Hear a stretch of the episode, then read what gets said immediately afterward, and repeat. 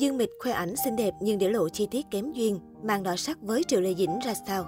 Những khoảnh khắc mới nhất của hai mỹ nhân đình đám Cbiz Dương Mịch và Triệu Lệ Dĩnh đang thu hút sự chú ý của đông đảo cư dân mạng. Tối ngày 31 tháng 12, nhiều đài truyền hình lớn ở Trung Quốc đồng loạt tổ chức đêm hội gala tất niên và chào mừng năm mới. Trong số đó nổi bật nhất là hai đài Hồ Nam và Bắc Kinh vì quy tụ đông đảo những ngôi sao đình đám của showbiz hoa ngữ. Có thể nói, đây là sự kiện được mong đợi nhất năm của làng giải trí xứ Trung khi quy tụ dàn sao khủng, rất nhiều tiểu hoa đáng 8X và 9X cùng tham dự. Đáng chú ý nhất trong đêm hội mừng năm mới của đài truyền hình Hồ Nam Trung Quốc là tiết mục trình diễn của Dương Mịch và Châu Bút Sướng. Cả hai có màn hòa giọng khá ngọt ngào. Tiết mục này được khán giả vô cùng hoan nghênh vì đáng yêu đầy ý nghĩa. Đứng trên sân khấu, Dương Mịch được khen xinh đẹp nổi bật lớn ác những người còn lại.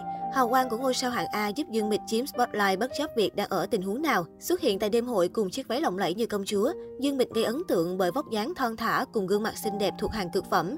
Dẫu vậy, trong loạt ảnh do studio đăng tải, khi tạo dáng ở góc nghiêng, Dương Mịch lại vô tình để lộ miếng lót đụng ngực.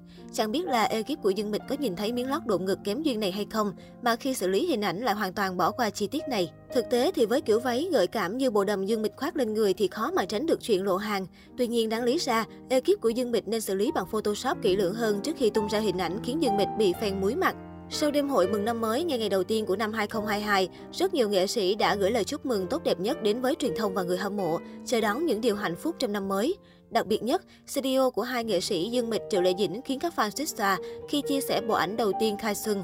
Là tình địch của nhau vì từng có thời gian hẹn hò với Phùng Thiệu Phong, Triệu Lê Dĩnh và Dương Mịch liên tục bị đặt lên bàn cân so sánh.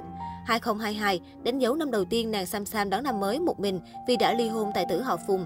Trong khi đó, Dương Mịch cũng là gái độc thân, đã ly hôn Lưu Khải Uy và chia tay tình trẻ Ngụy Đại Huân. Cả hai mỹ nhân đều nhận được vô vàng lời khen nhờ visual hát tuổi, thần thái ấn tượng. Quả thật đúng với câu nói, phụ nữ đẹp nhất khi không thuộc về ai.